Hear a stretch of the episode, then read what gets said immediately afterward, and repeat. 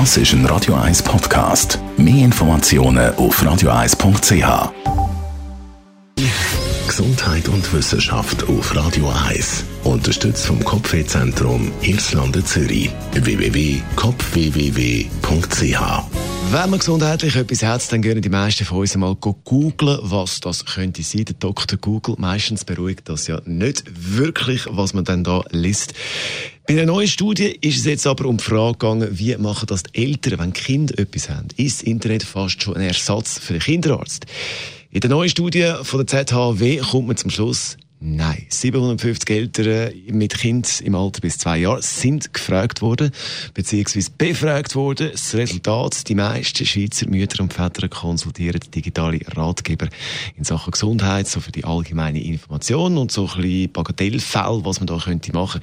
Wird es dann aber wirklich ernst, also wird das Kind wirklich krank, dann hören die Eltern primär auf den Rat vom Arzt und nicht von irgendwelchen Internetseiten. Macht ja Sinn. Und die Kinderärzte müssen also nicht Angst haben, dass ihnen wegen dem Internet Patienten wegbleiben. Radio 1 Das ist ein Radio 1 Podcast. Mehr Informationen auf radio1.ch.